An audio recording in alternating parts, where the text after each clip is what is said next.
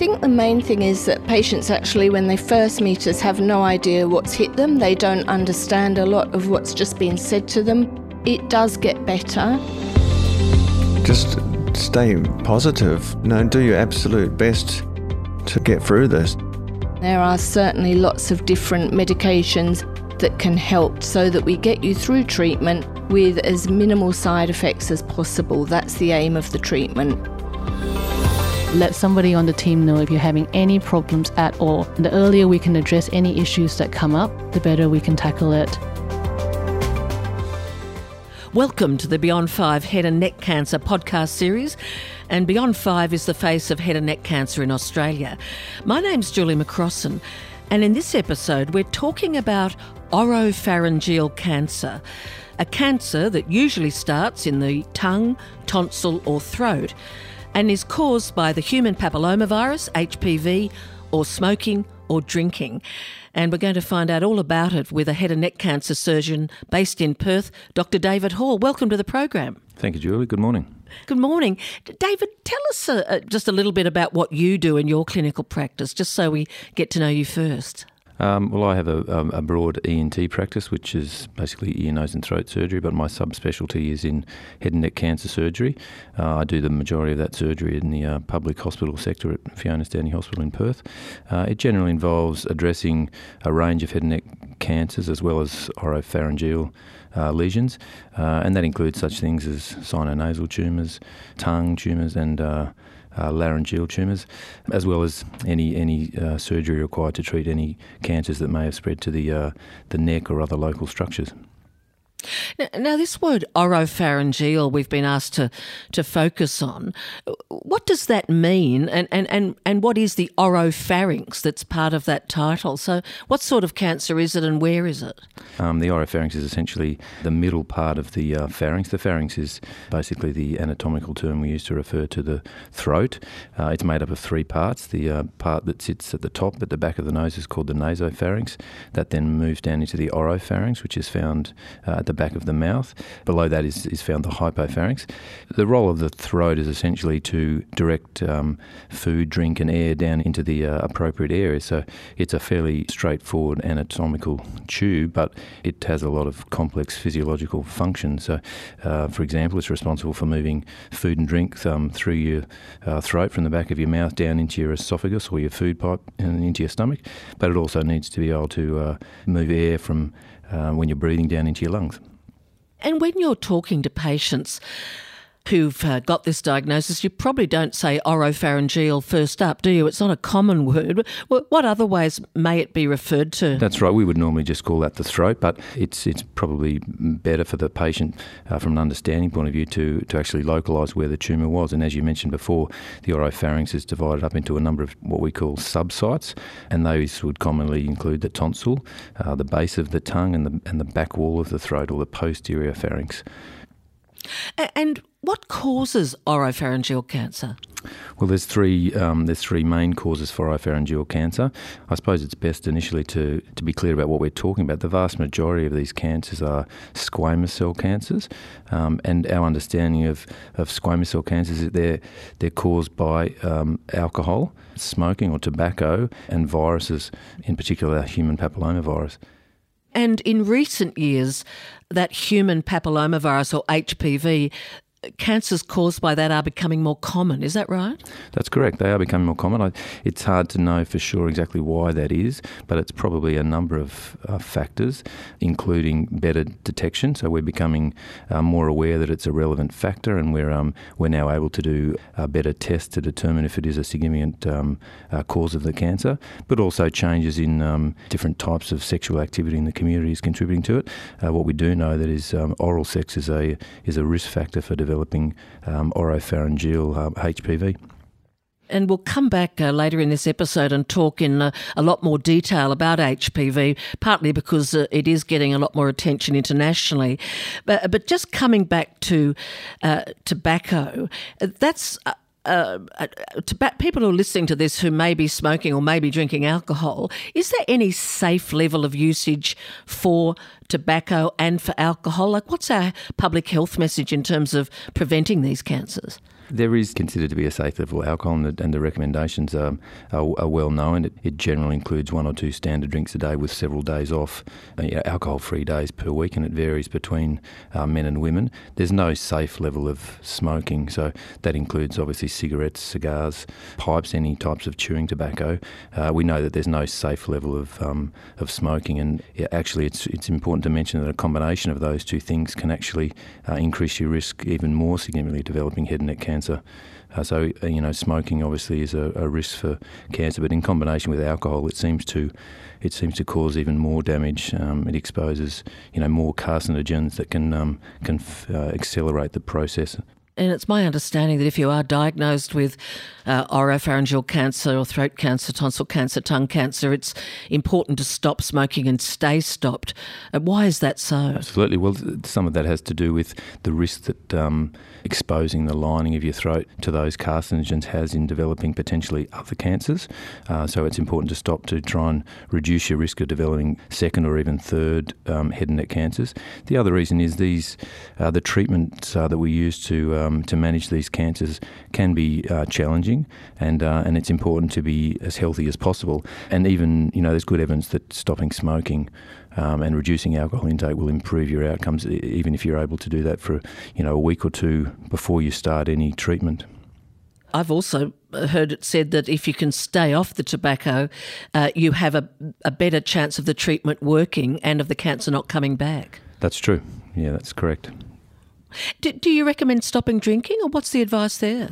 I think while you're while you're undergoing your treatment, uh, most people would find that alcohol is not particularly palatable uh, for a whole range of reasons, and um, alcohol is considered to be a carcinogen, not just for head and neck cancer, but for you know relevant in other cancers as well. And um, for general fitness, uh, health, and, and to improve chance of recovery, it's it's best we you know we advise patients to try and reduce or stop you know alcohol consumption completely.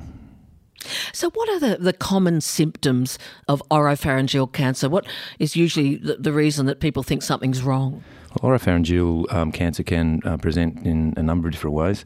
The the more common symptoms that people experience and would know about would be things such as the feeling of irritation or discomfort in their throat. Sometimes they present with uh, more obvious pain, but occasionally um, oropharyngeal cancer can present with, with no symptoms um, that affect you know um, anything to do with eating and drinking. It can um, it can actually present occasionally with just with evidence that the cancer has spread into some of the glands in the neck, and so that would would be with, say, a, a lump in the neck, which is often the first, um, the first sign that uh, patients notice. And are those lumps effectively metastases? And if so, what does that mean? So, metastasis refers to the situation where the cancer, uh, some of the cancer cells have migrated from the site of the original tumour away to other sites in the body. In head and neck cancer, uh, the first area they will um, move to um, are usually the glands in the neck. So, those are lymph nodes which are responsible for, for draining um, tissue fluid and you know sending it back into the bloodstream. Cancer in those areas are considered, considered to be loco-regional metastases, but they don't carry with them the same significance as if there's been a metastasis f- further um, into the body, such as in the lung or, or the liver. In those situations, we know that the cancer uh, has potentially spread into all areas. So, uh, oropharyngeal cancer, in fact, all head and neck cancers, um, if they have spread to the glands in the neck, are, are still considered to be curable with whatever the most appropriate treatment is. I see. And, and what about vo- changes to your voice or an earache? Can they be indicators of oropharyngeal cancer? It can be. Oropharyngeal cancer, um, it would be uncommon for patients to develop a, uh, a change in their voice, but um, it is, um, it is a uh, possible for people to develop, um, you know, fairly benign symptoms like earache, which is often um, often put down to other, you know, to other causes, uh, and that's to do with the fact that there are nerves which supply some sensation in the in the side of the throat and also into uh, some parts of the ear. So, um, in certain patients, that can be um, that can be one of the presenting signs. That's correct. Yeah. And just letting people know you're listening to the podcast series from Beyond Five about head and neck cancer. And we're talking to Dr. David Hall, uh, who's a surgeon in Perth uh, who works with head and neck cancer patients as well as other ear, nose, and throat ca- uh, patients as well.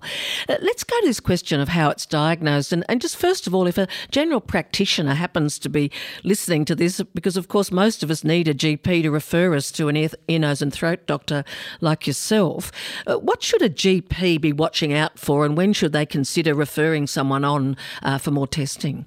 Well, a lot of those symptoms that we were talking about before, Julie, can obviously be associated with much more benign conditions, and, and usually are. You know, simple ulcers in the mouth or pains in the throat are much more likely to be related to, you know, other benign viruses which um, are not going to cause any cancer. Um, my message for you know GPs and for, for people who do develop um, some of those symptoms we were talking about is is really to to monitor them uh, with regards uh, the duration of the symptoms. So we we start to become concerned if if ulcers don't resolve in a timely manner. So over the space of say a week or two, or if patients' uh, throat irritation or or pain doesn't settle down over several weeks.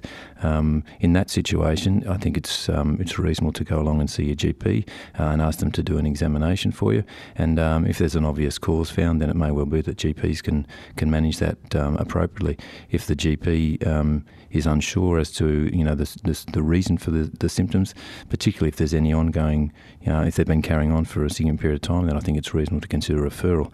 In the situation where patients present with a, a lump in the neck, uh, again that can be because of more benign conditions such as you know infections. But um, if a lump persists after some appropriate treatment, such as a course of antibiotics, then um, then it's reasonable to move on with some investigations. Uh, and my advice for GPs would be any lump that persists for um, a reasonable you know period of time should probably be investigated um, either with an ultrasound or a scan of the neck. So uh, let's imagine my GP has referred to me to a surgeon like yourself. Uh, how, what do you do to check out whether I've got oropharyngeal cancer or not? Well, the first part of um, the assessment would involve a, dis- a, discussion with you, Jill. We'd, we'd run through um, your symptoms and, and the duration of any symptoms. I'd also usually take a, a medical history just to um, determine whether there's any other significant medical problems. We'd discuss any potential risk factors for head and neck cancer. A, a thorough medical history would also include, you know, a list of your medications and other allergies. Then we would move on to a, um, a thorough physical examination. Um, that would involve an examination of all of the area inside your mouth, um, an examination of your neck, which is designed to try and determine if there are any palpable uh, lumps or bumps anywhere. And then we when you say palpable, you mean you're, you're, you're squeezing my neck and checking exactly. if you can feel anything. That's exactly right. Feeling the neck, and we divide the neck up into a number of different areas, and so that can help. Uh, certain lumps in certain areas can help guide us to to uh, a lesion that um, and its original location. And then usually the final part of the examination involves passing a small flexible camera uh, into the nose that allows us to then examine uh, the nasopharynx, the oropharynx, and the structures further down, such as your your voice box and the top of your uh, esophagus. Uh, Dr. David Hall, I'd just say, as, as you may know, I myself have had a, a, diagnosis of head and neck cancer, oropharyngeal cancer, and have, have had that flexible tube poked down my nose. And I, I, I think many uh, ordinary people don't realise that when the GP is looking inside your mouth, they can't see all the way down to that lower area of the throat, and that by squirting a little bit of local anaesthesia and then putting that flexible tube with the camera down the nose, you can see the parts of the back of my tongue and the lower throat that you can't just see through the mouth. That's right, isn't That's it? exactly right. That's exactly right. The, the flexible nose endoscope or the flexible camera tube allows us to examine all of those areas in the in the oropharynx and um, lower throat, and to examine the lining in particular. Uh, it allows us to examine the lower parts of the tonsil, uh, which are difficult to examine just through the mouth with a with a light, uh, and also the the back of the tongue or, or the base of the tongue. So let's imagine you, have put that flexible tube down the patient's nose and you see a whole lot of lumps and bumps. What happens next? If uh, some of those structures can be considered normal and um, obviously can raise some concerns, but if we uh, uh, see a lesion that can uh, that raises some concern, then what we need to do is to try and take a biopsy of, of that lesion to determine what the lesion's caused by. A lot of the time, that requires a general anaesthetic because, uh, as you mentioned before, those areas are difficult to access uh, through the mouth while the patient's awake. Occasionally, lesions in the tonsil uh, can be biopsied in the office under local anaesthetic, but usually it requires a, a short anaesthetic. The procedure we'd normally book patients for is called a panendoscopy, which essentially is uh, the term we use to refer to a procedure where we examine all of the areas of the, the throat, and that then gives us the ability to take a sample of, of the area of concern. We would send that to the laboratory, and usually within uh, several days, we would have a clear answer from the pathologist about whether that um, that area of concern represents a cancer or or a more benign, less concerning pathology. And if it is a cancer, what happens next? Uh, if, if the uh, if the biopsies confirm a cancer, then the next step would be a series of investigations um, to try and determine the extent of the tumour, um, to determine whether there's any evidence that the um, the lesion has uh, spread any uh, tumour cells into the glands in the neck or anywhere else in the body. So they um, that would include a CT scan of the neck and uh, and also a PET scan, which is a, a positron emission um, uh, scan, essentially a functional scan to to to demonstrate areas of increased metabolic activity.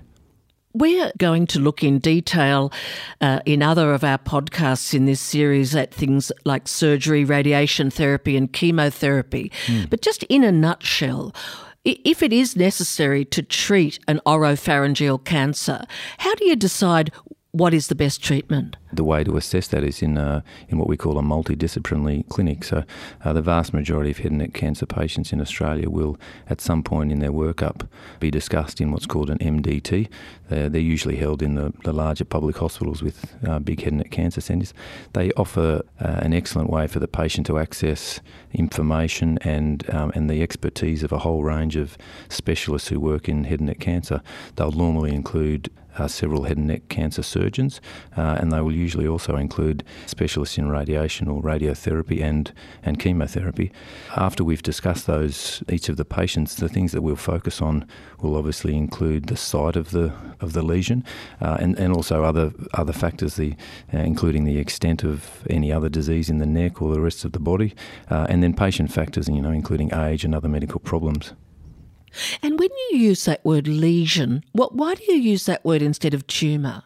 I use that word, and my colleagues generally use that word if we're not sure about the, a clear diagnosis. I think that that can sometimes generate a little bit of confusion, but until we have a clear histopathological um, diagnosis, um, I think it's more correct to uh, to use the term lesion um, or tumour, which um, which could refer to either a benign or a more sinister uh, malignant lesion.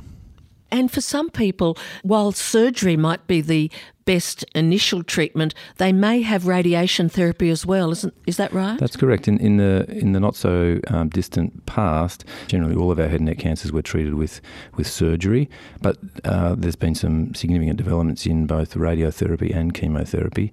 And these days, for a range of factors, we know that actually uh, oropharyngeal tumours um, are generally uh, best treated initially with a combination of chemo and radiotherapy. Uh, surgery um, for oropharyngeal cancers is is often reserved for the situation where the cancer does uh, either doesn't respond fully to the treatment or initially responds but then recurs. And there are two different types of surgery, aren't there? There's now robotic surgery available in some parts of Australia, and then there's more traditional or conventional surgery.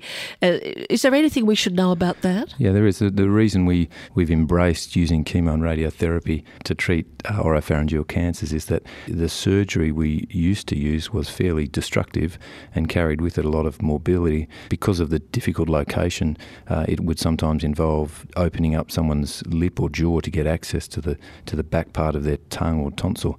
These days, we can use what's called transoral robotic surgery or TORS, which allows us to uh, access those more posterior parts but without um, without the challenges of having to uh, open up someone's lips or, or jaw to get there. So does the, the robot literally go down the person's mouth? It does. That's that's exactly right. It's got a number of arms on it. It has one arm that acts as a retractor to uh, to hold the patient's jaw open and tongue uh, forward, and then a number of other arms that uh, are used to to retract and make incisions. Uh, it's usually controlled by a surgeon operating in a console in the uh, in the corner of the operating theatre. And uh, a, a theatre nurse and an assistant will um, will be operating at the patient's side. Dr. David Hall is our guest, and we're talking about oropharyngeal cancer. And you're listening to the Beyond 5 Head and Neck Cancer podcast series. And if you'd like more information about head and neck cancers, you can go to the Beyond 5 website, www.beyond5.org.au, and you can find patient videos, 3D animations, and answers to all your questions about head and neck cancer. Uh, look, Dr. Hall, before we uh, just get your basic advice on how to prepare yourself for treatment for the listener who may be listening to this before they, they start their treatment. I'd just like to talk to you for a few minutes about uh, the human papillomavirus. We mentioned at the beginning that uh, oropharyngeal cancer can be caused by smoking and alcohol or a combination of, uh, of them both, or, or from the human papillomavirus. Look, what is that virus and how is it transmitted? The human papillomavirus is actually uh, refers to a group of viruses. There's probably over 150 um, different types of uh, HPV. Most of them, the vast majority of them, are what we'd consider benign viruses that don't have any uh, cause any significant problems for humans. They are fairly ubiquitous, which means that they're found um, in the vast majority of the population at, at, different times. Most of us will be exposed to some types of the uh, HPV at, at, different times of our life, and most of us will actually uh, clear that from our system, you know, with our immune system. There are a number of more sinister versions of the virus which we know about. They're generally uh, labelled as type 16 and 18, and those are the types that we know have been associated with uh, oropharyngeal and cervical cancer. The, the less sinister types can cause skin warts and papillomas, but the vast majority of them uh, will be cleared from the immune system within several years of exposure and won't leave us with any significant um, problems. So, sort of the good news then is that while uh, something like 80% plus of the population will get some sort of HPV virus at some point, our immune system will throw it off. And it's just a smaller, unlucky group that uh, may develop cancer later in life. But I think it's important to mention too that we've now got the HPV vaccine that all our boys and girls are getting in Australian schools. I think most people associate it with cervical cancer, but it causes head and neck, oral, anal, and penis cancer as well, doesn't it? That's exactly right. Yep. In our area of um, head and neck surgery, HPV cancers are becoming, as we mentioned before, more common for a range of reasons, and we're certainly getting better at detecting them. They generally are considered to be uh, a better type of head and neck cancer because they generally respond better to uh, any of the treatments that we have to offer for them. Obviously, some patients have HPV in conjunction with risk factors associated with smoking and alcohol, and smoking and alcohol can reduce your outcomes from the, the treatment even if you have HPV related cancers. But generally speaking, HPV related head and neck cancers uh, will behave better and respond better to the treatments than other, than other types of head and neck cancer. And because of that, the staging for HPV related oropharyngeal cancer has changed. We haven't really talked about staging, but uh, just in a nutshell, why is it significant that the staging has changed for HPV related oropharyngeal cancers? Uh, head and neck cancers, like a lot of um, other cancers, are stage based based on a system called the TNM staging system. It stands for tumour, node, and metastasis. Um, and the, the relevance for head and neck cancer in the adjustments to that staging system is that we've found over recent years that higher staged tumours, if they were related to the virus, were actually behaving um, in a much better fashion than some of the others. Uh, and the relevance really is that we can now give patients a, a better prognosis about how they're going to recover, uh, how they're going to behave when they have a HPV related tumour. The significance of that, hopefully, in the future will be that we can actually reduce uh, some of the treatments that we use to manage HPV related tumours, which means hopefully maintaining good cure rates but with less uh, potential medium and long term side effects from the treatment? As I understand it, just staying with HPV a little bit longer, that risk factors for an HPV related head and neck cancer, and uh, as I said earlier, I've had, had this myself, uh, having more sexual partners and also having oral sex, but that the gap in time between when you experience some sort of change in your DNA to begin the cancer journey it could be many, many years between that that moment and when you actually manifest symptoms of cancer. That's correct. So parts of the virus uh, infiltrate into the um, into the deeper layers under the surface, particularly in areas where there's changes in the, the types of tissue in our oropharynx. That means that in the areas, say, between the lining of your throat and your tonsil, or the lining of your throat and the back of your tongue, there is a little space where the virus can infiltrate into the deeper layers. And as you mentioned, parts of the virus infiltrate into our DNA and then can lodge there for, for many years. We don't fully understand uh, why then you know some people progress onto a tumour, but that can take you know anywhere from years to decades before it manifests as a as a tumour.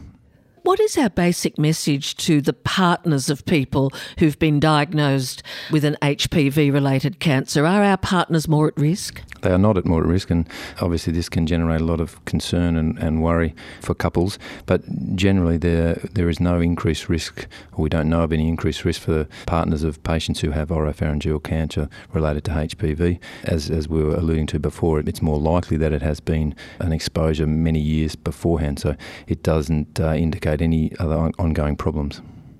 Many people who've had this diagnosis feel concerned that their partner may think they've been promiscuous or unfaithful. What do you say to patients who, who raise those sorts of concerns? I usually reassure them, Julia, that's extremely un, un, unlikely for the reasons we were mentioning before. The vast majority of these HPV related infections have, have been contracted many years beforehand.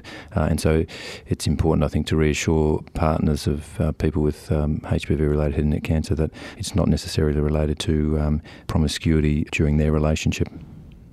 And you could have just had bad luck anyway with a very small number of sexual partners 20 or 30 years before. That's exactly right let's uh, uh, just quickly say to any young person who's listening who uh, is able to get the HPV vaccine. So, first up, you try to get the HPV vaccine before you're sexually active. Is it worth using a condom as well? What, what's your view there? It is. It is worth using a condom because it's not com- um, it's not completely protective, uh, and there are some versions of HPV uh, which are, are, transmitted via direct uh, skin contact. So, a combination of regular condom use and the HPV vaccine is probably the best management that we have for the moment for trying to prevent uh, these cancers. Look, David, just before I let you go, if someone's listening to this and they're about to begin treatment, what can they do to prepare themselves? What's your basic advice uh, to the person with the diagnosis? And indeed, if they're lucky enough to have a partner or a good friend with them, what's your advice to the, the support person as well? My advice to um, both of them, Julie, is to ensure that they have all the information that they need and that they've had the opportunity and to have all of their questions answered. Um, obviously, their appointments for different treatments will be uh, allocated to them. Uh, from a general fitness and health point of view, the best thing they can do is to stop smoking if they are, and to maintain a good, uh, healthy diet with some regular exercise. The, as I mentioned before, the um, the treatment, whether it's surgery, radiotherapy, or chemotherapy, can be fairly onerous. And being in you know healthy and, and as fit as possible is is always going to stand you in good stead. For a support person, I think it's just being aware that it is a challenge having treatment for head and neck cancer, and it's nice to have all the information available and some contacts at the hospital or wherever you're being treated if there's any problems.